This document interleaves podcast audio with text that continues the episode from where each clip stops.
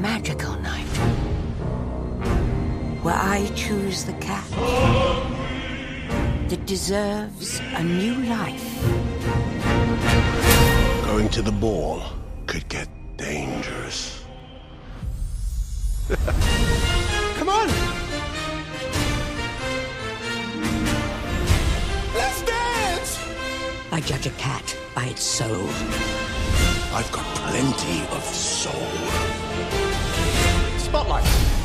drum roll, please.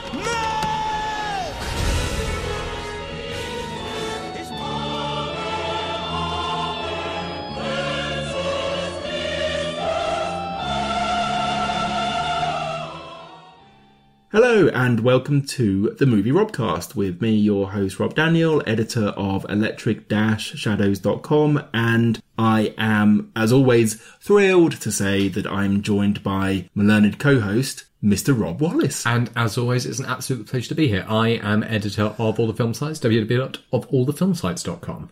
And if people wanted to see what your musings are on Twitter, where should they go? Uh, at Robert M. Wallis. And if you want to do the same for me, then I am at Rob underscore A underscore Daniel. Underscore brevity. underscore brevity. There is no going back from that. Not anymore. I'm locked into that for the rest of my life. Proof that I didn't understand social media when I joined Twitter. And you can find this podcast at Apple Podcasts, at Stitcher, Pocket Cast, at SoundCloud. There's a few other ones I hadn't heard of that I always mean to look up before I do this. Uh, so yeah, and we changed over to the movie Robcast and that appears to have worked. It came through on my Apple Podcast app that it's now the movie Robcast. So that's surprising that that worked. Today we are going to. Sorry, go on, Well, Rob. before before we say what the film is, um, we've obviously just, of course, having done our research, looked it up on Google. Would you like me to read the top voted tags for this film? Yeah. Cringeworthy, Okay. disturbing, unsettling, awkward, boring, creepy, bad acting, terrifying, gross, confusing. Well, that could. I'm actually trying to think of something amusing to say, but that could only really be one film right now.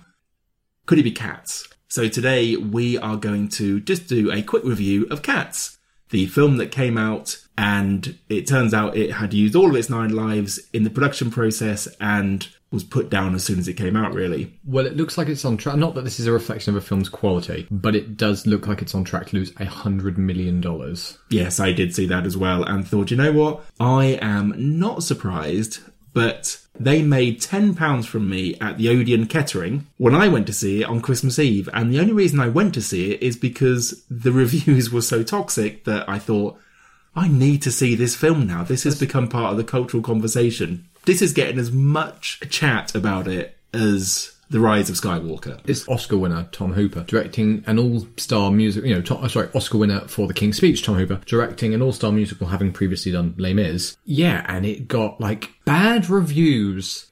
Like every few years, you'll get a film that is something like, I don't know, Collateral Beauty. Films that just get reviews that are so professional film critics who are just astonished with how bad a film is. And I think there's also with cats, there's an element of, well, I wouldn't say Schadenfreude, I'd actually say glee. I think that a lot of people were kind of waiting for Tom Hooper to deliver a dead cat. And yeah, because yeah, you read the it's reviews. Schro- Schrodinger's cats. It is Schrodinger's cat is like, and this one, when they opened up the box, it was fucking dead.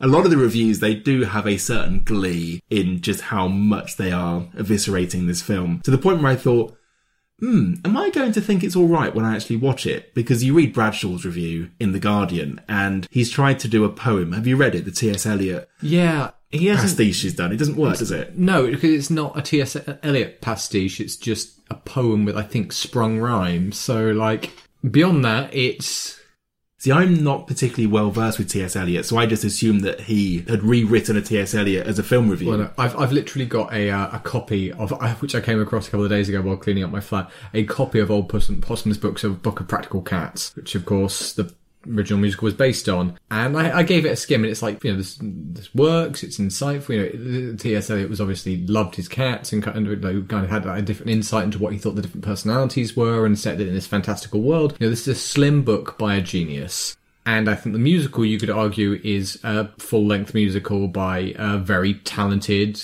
musician, librettist, and uh, and and Cats. The film is a what felt like a very long film by somebody whose style suggests art house. You have previously called him Tom Hooper, a journeyman auteur, which Yeah. I think is the perfect way to describe him. He is an auteur, but you watch his films and it's like there is a There's a an personal vision here, but this. it, well, no, I got even get something. You'd know it was a Tom Hooper film, but you'd also be questioning every artistic decision he's making. It's like, I don't understand why you're doing why why you've done it like this.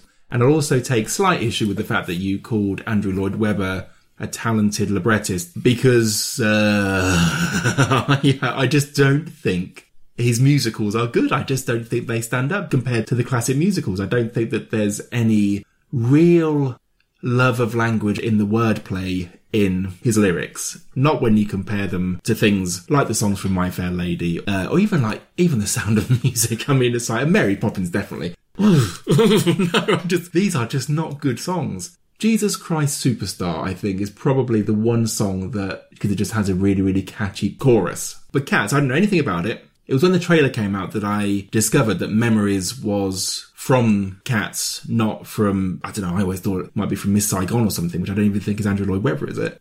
But yeah, so so I saw Cats on Christmas Eve at quarter to three in the afternoon. I thought I would be the only person there. It was in a small screen, it has to be said, but I was very surprised there were about 25 people in there. A few families. Someone had brought in a baby, which normally would wind me up a treat, but actually the baby was pretty well behaved and just wasn't interested in the film enough for that to really bother me. And it happened. Cats happened in front of my eyes. And sorry, Well, you beat the number of people in the cinema in my in my versus my screening by twenty three people. I was completely alone in there, and this was I think three o'clock on a on a weekday. I think it might it was a couple of days ago now. The the the, the purgatory between uh, between Christmas and New Year. Yes. And I was in there. I was thinking, am I going to be here completely by seeing cats completely by myself? Roughly two minutes. He missed the trailer. He timed it well. Roughly uh, uh, two minutes before the film starts, somebody, this guy, a guy walked in, took a seat. In all fairness, like he checked his phone, but he checked his phone once, and it was very brief. He was actually very considerate with it. In at a point where it's like I probably wouldn't have said anything anyway. Like uh, when he sat down the first time, I was I actually like you know the, it was just you know they kind of showed the the, the card the uh, the BBFC rating. Almost wanted to sort of go, hey buddy, how you doing? like it's me and you. We're here for this. Could you not sit directly in front of me? I presume we didn't do that. No, no, he, he sat just across the just across the aisle from me. Um, and then he left five minutes before the end. You should have stopped him. You should have said, no, we're in this together now. It's clearly wrapping up. So, no, you can't leave. That's mad that he left five minutes before the end because it's one of those films that when you watched it, it's like, okay, we're clearly at the end now. So the marathon is almost over.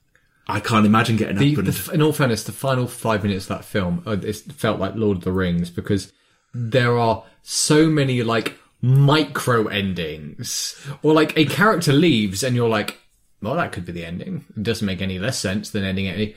And then another character leaves and you're like, they're all just going to leave almost individually. Well, it's one of those things where watching cats is like climbing not a mountain because a mountain has a certain sense of grandeur to it. It's like climbing just a big hill in the rain. And you think, okay, well, I'm almost there. And then you realize that the summit is a false summit. And you go, oh, God, there's a bit more to go. Here it is. Here's the summit. False summit. False summit. It's like, please, please, where is the fucking top of this really, really dreary hill that I'm climbing? I and I, I say this as somebody who's actually was a bit of a defender of Les Mis when it came out and didn't hate King's Speech. I think I liked it more than you did.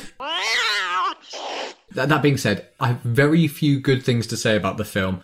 I just think I liked it more than you did. No, you have nailed your. We are going to get a poster quote from this podcast. You are going to give us a line that I can send to the publicity department of Universal and say, just listen to this bit of the podcast and you might want to put that on a poster because here is quite a good thing about your film that's been said. Try to redact the fucks and the. Uh, Yes, just don't pay attention to anything that I'm saying. So the story of Cats. So Francesca Hayward who is There's sort of the, the new talent. which is a ballet dancer at the Royal Ballet Company. So she really does know her stuff. And she plays Victoria. Is it? It is Victoria. So she's a cat that's basically been thrown away by her owner and she meets the Jellicle cats. And the word Jellicle just was really annoying me by, is that from the T.S. Eliot? Yeah. Right, okay. I don't think he's any clear about what it means in the. But again, that is like a very slim volume versus a two hour fucking film where people keep saying the word jellicle and then just throwing adjectives at it as though that's it's like basically what it means is is like mystery. And it's like, God This just is an insight into my mind, but Jellicle just always reminded me of Testicle when they were saying it. And there were lots of things in this film that it has such a weird sexual atmosphere to it, particularly for a youth certificate film. And Jellicle, which isn't even a play on anything, so if it comes from like a bit of a nonsense poem, that's fine. But when you're trying to frame this a whole is- narrative around it, it doesn't work. It's like, so the Jellicle cats are kind of the cool cats and they hang out in London. like central, recognizable, but like fantastical late night, early 20th century. Yeah, it looks like about 1920s. or Yeah, it looks like something, doesn't it? 1920s. It pretty much opens around Piccadilly Circus, Mm. and it, it's all recognizable. Like it ends in Trafalgar Square. Yes, I- it does. Yeah, so they basically work their way down through the night. I work just off Trafalgar Square. It ends around Nelson's Column. I can see it- Nelson's Column from my office. Well, it ends at Nelson's At- Column. at Nelson's? Column, because, yeah. because of all the big cats that are around there as well. So you've got the lions there.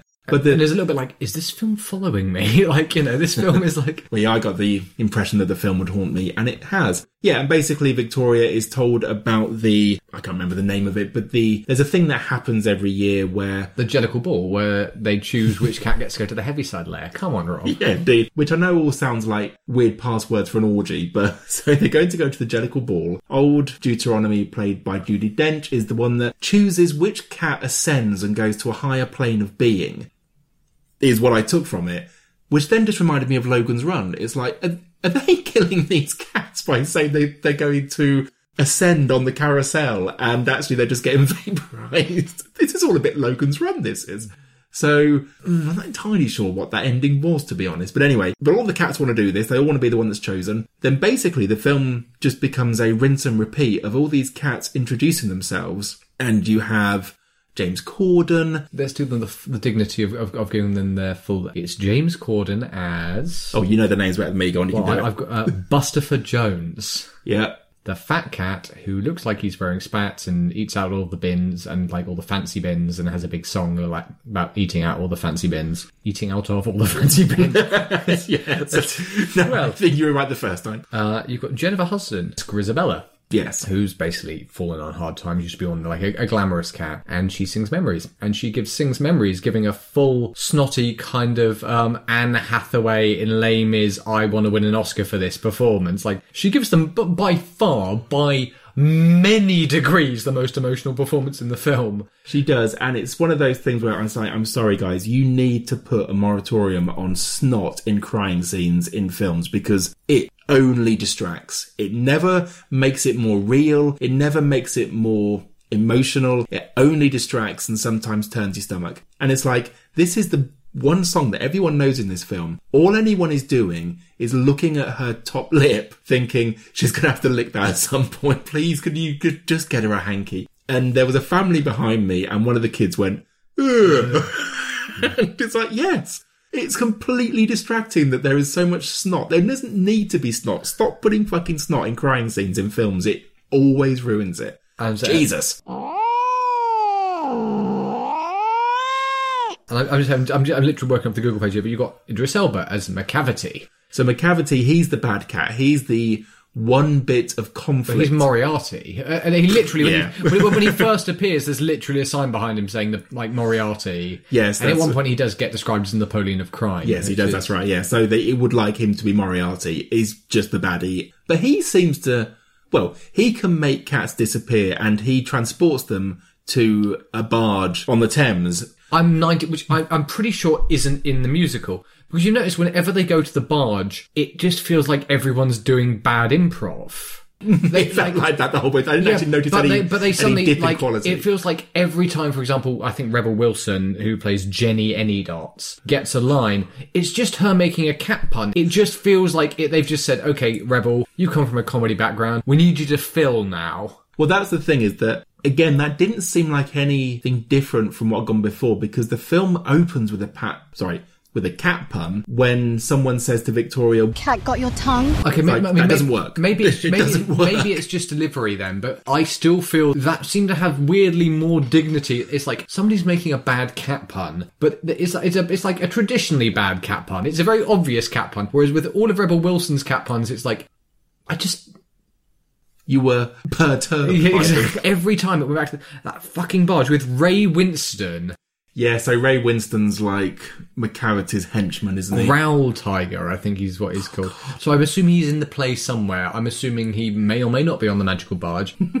Ray Winstone, it's like Well, he's not really in it that much, is he? It's it's one of those things where I thought, are you doing it as a favour? Do you really like the musical? You always wanted to be in it. Did you just need a paycheck? He's in it for basically a scene. two. I think it's two scenes. Well, it's two, but the first scene is in. He gets much more screen time, and and in the second scene, I kept looking to see if he was actually there. So, oh yes, he does seem to be there, but that scene doesn't really kind of care about him at that point. you you were talking about the teleportation. Cats in this film can kind of teleport during musical numbers, like the whole thing with Skimbleshanks, your favourite. Hmm.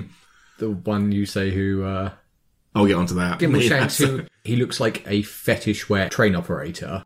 Yes, indeed. I've got a whole thing about Skimbleshanks. We'll get Um, onto. But when he's doing his song, and they suddenly teleport to be at like the train yard at like Waterloo, and they do just teleport mid song. They like step out of like the ballroom wherever it is, and they're suddenly there and they're doing it along the rails. I think I might have given the film a bit of a pass at that point because I thought that that was just one of those things that in a musical number, sometimes you do just go to different locations, even though it breaks the logic of the space because that's what you get in musical numbers. All the film had going for it was the logic of the space. And also the logic of what they're doing with cats, but which it completely fails on both of those. But yeah, so anyway, so uh, Macavity, even though he has magical powers, wants to be the cat that ascends that is chosen by old Deuteronomy. Um, that's it. The criteria also for being chosen by Old Deuteronomy aren't entirely clear. were never clear because you've got Ian McKellen who plays what does he play? Gus the theatre cat. Gus the theatre cat. Mm, yep. And he is old. He gives a very very emotional song about why he should be chosen. Spoiler: he isn't chosen, and it's like I don't know why the person that you did choose or the cat that you did choose got it over Gus. To be honest, so none of this makes any sense. I kind of got that Gus doesn't really need it. Gus. But what is it? What are they? What is? What happens when you ascend? Do you get turned into a human or something? Because I'm thinking, what is the next level of being here? Is this some kind of Buddhist trajectory? What is it? Do you think? I Well, I'm glad that it wasn't just me that walked out scratching my head because I thought, are we supposed to know what happens when they ascend? Because I'm just getting a Logan's Run vibe right now that they're basically trying to clear the cat population to send them off smiling. It's also like the axes are committed to the cat personas to different degrees. Like Ian McKellen's pretty committed. He does some weird like yowling. And he does, and I think he, He kind of cleans himself with his paws, or his, or his hands, of course, because, because there are no paws in this. And he also laps milk from a bowl in a closet. And it's like, I'm sorry, but there is a lot to unpack in this moment, Sir Ian. What are you doing in this film? Jesus. I say Jason Derulo is in it as Rum Tum Tugger. And who is he? I don't know. Is he, he must be, I, He I is think a he's person. a singer, isn't he? He's an American singer songwriter, Yes, indeed. I thought he was. I didn't think he was an actor. and he can clearly sing, and he can clearly dance, and he, He plays. belt out a and, and and the idea Yep. he's he's playing quite like he's playing like a contrary cat, a cat who like is never consistent from one moment to the next about what he wants and what he's going to do. I think he's supposed to be a het cat. And then there's Mr. Mistoffelees. Again, it just brings to mind the Team America. I can't think of Mr. Mistoffelees without, without that. Just insert the clip from Team America. I don't remember that bit. I'll have to look it up and then Cast put of in. cats. I was 19 years old when the musical Cats came to our town. I couldn't wait to see it. After the show, I was asked if I wanted to go meet some of the performers backstage. Man, I was thrilled. But when I got back there, they were drunk and out of control. Rumpuscat and Macavity kept feeling up my leg. I tried to leave, but Rumpelteazer held me down and I was raped by Mr. Mistoffelees. Oh, but, But who plays Miss? L- Laurie Davidson, who's not done that much. I mean, he looks very recognisable. He looks very young and fresh faced. I definitely watched the original release version because, of course, Universal have released a patch version Which is a totally normal thing to do. that has improved special effects in it because they basically said to Tom, or he begged them, um, let's just go back and try and do something with these special effects because they have some issues around them. I saw a version that definitely had a few shots that were like, oh, okay, where heads were kind of sliding about on shoulders in a unnatural way, and also faces were sliding around on the head in a unnatural way, particularly when a cat actor, a cactor, anyway, would come up into the foreground of the frame and the face just kind of wobbled slightly as it did it. And it was like, oh, that's I really, didn't notice that, which suggests I may have seen the fixed version, or and or I am less attentive than you. So I think you would have seen the fixed version because the patch went out, I think, before Christmas and you saw it at the O2 Cineworld, which is a bit of a flagship cinema. So they probably were sent the fixed version. But you said that the version you saw, they all still have human hands. Oh, Which I don't think they're going to change. And that whole thing about Judi Dench's hands being visible in one shot, it's like, well, that's just a non-story from someone who clearly was looking at clickbait more than actually what the facts were and presumably hadn't seen the film. Because everyone has human hands in this film. Other people wear rings. It's not just Judy Dench. And they clearly just couldn't turn them into paws or something like that. But you had a really elegant solution for this, which was, why don't they just wear gloves? Yeah. Why didn't they just wear gloves? It would have been so less distracting. They wear shoes at one point when they're breakdancing. Put them all in gloves because when you see their human hands, it does it look does Oh, just, just feel like fucking rubbish. It this does film. just feel like a drama workshop that somewhere along the line got granted a massive budget.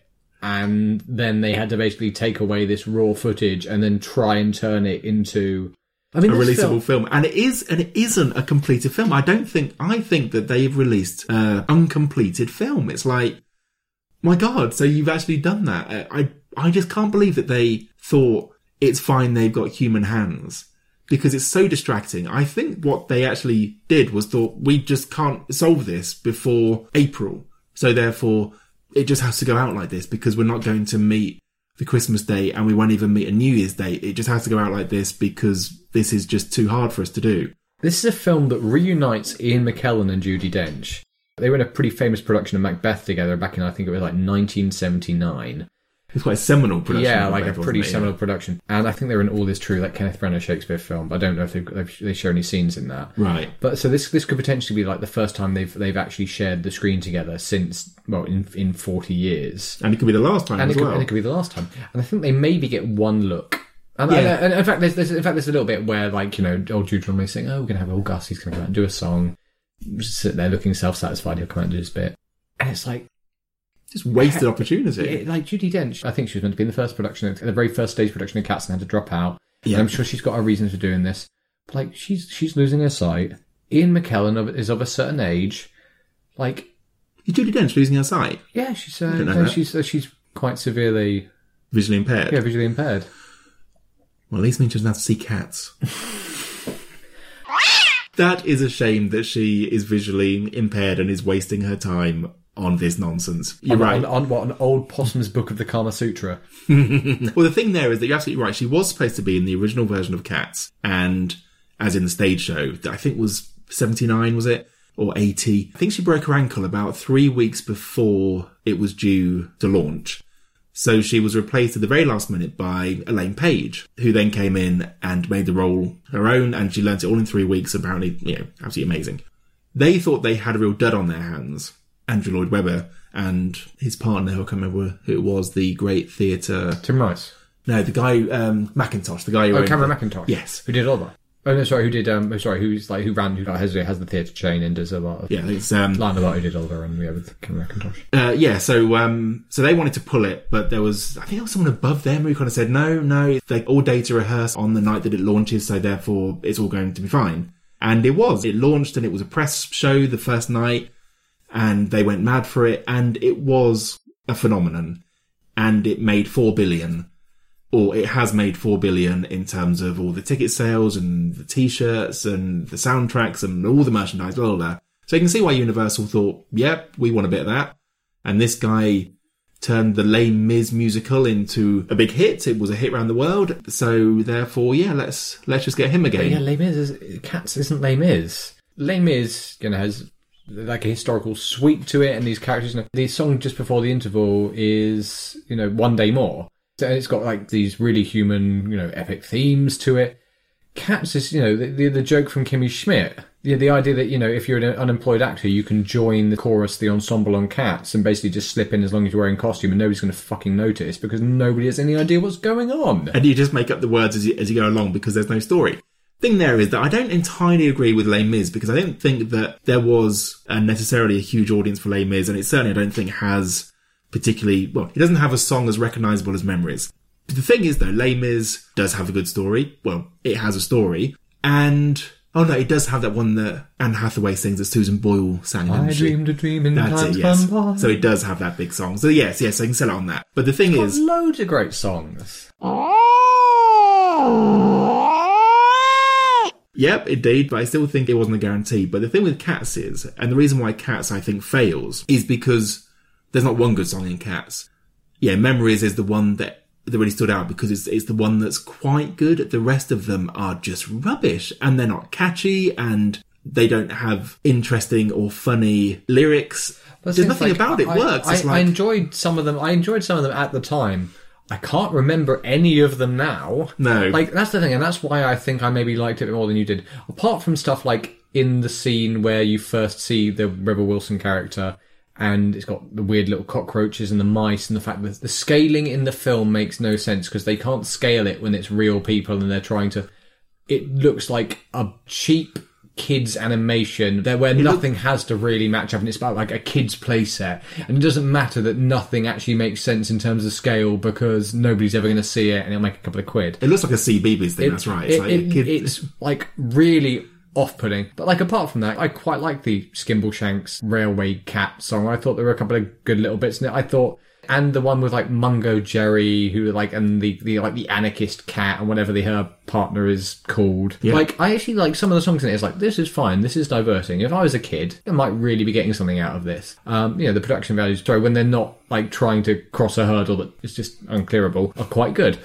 yeah, it continue because I am genuinely, not in like a funny way, I am But genuinely you're trying to you're trying to pull out the uh, trying to pull out the takeaway quote. No, no, I'm just really, yeah, indeed I am. That's right. Yes, yeah. Come on, I need, I need a um, How a this? scintillating If I was musical a, journey if for all I the was family. a child, I reckon I might quite have enjoyed it. No, that's not good enough. Um, so, was there anything else you thought that was good about this film? I mean, I have to admit, some of the backdrops I thought were pretty good. I did Yeah, like like the old. London stuff that they had, and you're right, the railway scene did have a couple of good backdrops in there. But it's like it's a musical. It's supposed to be a spectacle. You're not reinventing the wheel with any of this, and actually. None of the choreography is good in this film, and nothing worked. There was a there was a woman does, does behind me. 1920s London what Les Mis did for revolutionary France? Hmm. There was a woman behind me who, at the end, said the best thing about the musical on stage was the dancing, and she was really disappointed that the film didn't really have that much dancing in it, and it it didn't seem to follow the choreography as far as she was concerned. thing. I of- think I think there's a, I think there's a good bit of dancing there, but I think it's utterly irrelevant because you're not watching. It doesn't. It doesn't. Nothing has any weight to it because these aren't ostensibly humans. These are cats, and because they've been given digital fur, whatever it is they're calling it, digital fur technology. It doesn't feel real because there's so much CGI going on anyway. You don't get the weight, and because these are professional, like these dancers who are incredibly balletic and move in a way that most humans can't your eye just immediately looks at and looks at the CGI on top and just goes, "It's not real." Like you, like you, your brain just doesn't process it as having any weight behind it. Any, therefore, it's. I think it's just less impressive because the trick's been laid on top of it. So you lose sight of what's actually true underneath that. Like you know, um, Francesca Hayward does all her own dancing, and she's clearly enormously talented. But you wouldn't know it watching the film because you don't know what's real. Well, there's one. I kind of agree with that. There's one point where she does do some ballet, and you get a tiny glimpse of what might have been if the film had just really got a decent choreographer in, and had also just let her have a number to herself and just let her do her ballet because It's very brief. Also- I think it's around the Taylor Swift thing because, of course, Taylor Swift is in this. Bombalurina with, I think it's actually called with a catnip or whatever. Also, it's the fact that, you know, they do the whole thing, cats have three names. Hmm. Victoria never gets another name. It's one of those things where it was just throwing out so many things and ideas, and just I just thought you're not going to deliver on any of this. And to be honest, it's like yeah, that, that was the least of its problems. I thought. But Swiggleshanks, when he turns up, as you said, so he's wearing dungarees without a shirt, even though he does have the digital fur. He's wearing a peak cap, and his name sounds like a kinky sex act. And it's like, and it was at that point that I thought, really, the uncanny valley of this film is that it's a U certificate film, and I keep thinking that all of them are going to have an orgy at any moment. I don't There's such a weird. Let's be honest, Rob, they all sound like perverts. Well, you're right. Uh, well, Rum Tum Tugger sounds. I mean, that sounds like something that your mum would be disappointed in with you when you were a teen. But Skimbleshanks, there was something about that when he came on and just. Well, I just started laughing, thinking, I'm sorry, but I just think they're all going to start having sex with each other because some of them have boobs. Rebel Wilson and James Corden. Sorry. James Corden, Sorry, yes, I'm he sorry. does. that, that was cruel. I retract that. Taylor Swift was the other one because um, Francesca Hayward doesn't really, and it's not a case of they just put fur over the real boobs because Taylor Swift seems to have had some kind of cat boob job. And I just wish I could see the production meetings where you were making all these decisions. I mean, that is a making of I would It's watch. also, yeah, I'd also love it because I'm pretty sure James Corden is just doing a Simon Russell Beale impersonation. And with him having previously acted with Simon Russell Beale in Into the Woods, Simon Russell Beale plays his dad. I did think, my God, you know your film's in trouble when James Corden is the best thing in this film. Here we go! And I have to admit, there were a couple of times when he made me laugh, and he just seemed to get the spirit of the original of what this was trying to do. He just seemed to understand it more than other people in the film. Yeah, I thought, all right, because I'm not really a fan of James Corden, but here I think is actually making this a bit more watchable than it otherwise is. Oh, Jesus. Yeah, and, and the bit with the cockroaches, which lots of people have uh, compared to David Cronenberg, and the film does look like the island of Dr. Moreau. It looks like some weird scientist experiment with humans and cats.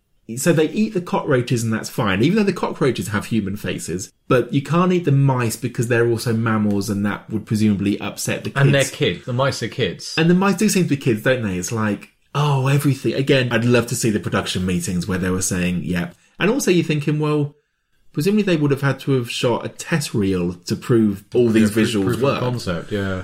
And yeah, then but you you, know that how they they watched- caveated that. Either the test reel was really good because they only had to do a short scene and they did something different. Maybe they did a lot more practical stuff. Or they went, don't worry, it's Tom Hooper, we'll get it fixed. who knows how much stuff is real that you read on the internet, but apparently he is a director that is very is just a nightmare for post production staff. Like shooting live for Les Mis when they were singing apparently just made it an absolute nightmare in the edit and didn't add anything to the film either. And here, I had read that they didn't do any mocapping on this, but I got a friend who said no, he has seen some behind the scenes footage and they were wearing the grey suits with the dots on and stuff like that. Um, it does seem as if they did do some mocapping, but apparently it still was a complete nightmare. And the original trailer that was released that everyone said, oh my god, that looks awful. The finished film does look better than that trailer. But I just kept watching it going, my god, this looks like it hasn't been completed. It doesn't look like a previs. Um, so it There are no looks- wireframes. no, there's no wireframes. It just looks like you haven't had enough time just to finish off all the little touches, like the head sitting firmly on the shoulders and the face is not sliding round. It just seems like you haven't quite had time to do that. So therefore, you just released it, and every now and again something happens. It's like, oh god. Uh, but then again, they got my tenner because of all the bad publicity around it. So it would be interesting to see. Well, one, how much curiosity money is being made. But we know what curiosity did to the cat, don't we? And satisfaction won't be bringing this one back. And also, it'd be interesting to see if it gets a cult following, if it becomes something like Showgirls. Maybe, but I think this is a Oh, I film that most people are going to. This, this is something that people are going to find on Sky next Christmas. This will be like a Christmas or Boxing Day film. Sky. 2020, I don't think it right? will be. No, no, no, because if you look at the Christmas and Boxing Day films that were on Sky this year, it was Mary Poppins Returns, which was very, very well reviewed, and it was Avengers Endgame. You can't put the most notorious flop of recent years as your big Christmas Day or Boxing Day film. It will be an autumn film, I think. They'll just put it on. Really, you think? I don't think they're going to give it any fanfare because they can't because it's been absolutely massacred. But I think it will get a camp following. Do it like a double. Yeah, double bill showgirls. Showgirls, they get performers, much like Rocky Horror, to perform in front of it and everyone dresses up like cats. And I can just see this. Its audience does seem to be people who have a certain irony around gender roles and things like that, who I think will be able to do something quite interesting with it and certainly elevate it in terms of its humour. I would go and see that. I would go and see a showgirl style camp revue of cats because Would you dress up for it? Is the question. Rob, come on, let's be honest now. I know you've been looking for a reason to break up those dungarees. Yeah, indeed. And the peaked red cap. anyway, so yeah, so that was Cats, a film that I saw even though I had no intention of seeing it until it came until everyone said, My God, what is this? Well, I think there's one thing we can say. Go on. Thanks for the memories. Yeah. What else can you say? Cats entertainment? Please. That is certainly a thing you could say. Um, Rob is within a whiskers of punching me right now. yes. Eight out of ten cats don't prefer this film. Actually, it was nice going back because I saw it at Christmas and I was went up to see Mum for Christmas. It was nice going to Mum's house because she's got a couple of cats and seeing some lovely real cats. And I said, yeah, on behalf of the human race, I can only apologise for what it's done to you this afternoon. Nobody's come out well out of this. that I just has to be the end of Tom Hooper's career as a big budget film director. I can't see him being given a big budget unless he sources it from around the world in the form of tax write-offs and stuff. You think? Be interesting to see what he comes back with after this. Last thing, like, you know, obviously, yeah, he won the Oscar for The King's Speech, and Les Mis made a lot of money. He hasn't done a film since Les Mis, I don't think, has he? He did. He did um, the Danish Girl. The Danish Girl, God. Yeah, the Danish Girl, which took the charm off slightly off him and Eddie Redmayne. I'm a one-watch Tom Hooper, and like you know, I, pro- I if I watch Cats again, who knows? It might completely take any charm off it. First time I see Tom Hooper films, I see, I tend to like be like these are that's fine. I tend to give it a star more than everyone else gives it, and then I then when rewatching, I suddenly go, oh no. This isn't very good. I don't know. I opened my my review of Les Mis with something like of I'm not quite sure what to make of it, and I think because it has the, the, the veneer of prestige, my brain just tells me it's better than it is, and because I don't think it's very good, I because maybe maybe I think it's okay, and then I'll then my brain will say okay that must mean it's good. I've never I've never I think I've gone any further than saying one is good. Uh, yeah, I've never fallen for the Emperor's New Clothes of Tom Hooper. I have to admit, the King's Speech. It's fine. It's an ITV bank holiday TV film that got very lucky, and I don't. I just don't think that it won Best Picture, and I don't think that Tom Hooper won Best Director. I think Harvey Weinstein won every award that film got because he did his dark magic that he always does, and uh, and basically Shakespeare in loved it. Because that film shouldn't have got Best Director for for that film. It's like oh, anyway. So um, what's the really famous quote for Heaven's Gate? There's there's a critic quote. It seems as if Michael Cimino sold his soul to the devil for Deer Hunter, and the devil came to collect for Heaven's Gate. Gate.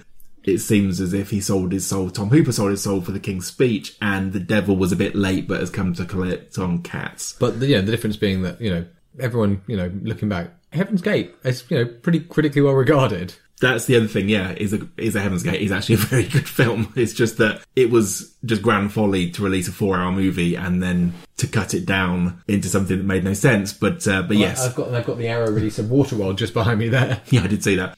Yeah, I don't think the cats will be having any kind of reappraisal. Anyway, so we've been talking way too long about cats. Any final thoughts? Meow Yes. Should we pause this for now? meow.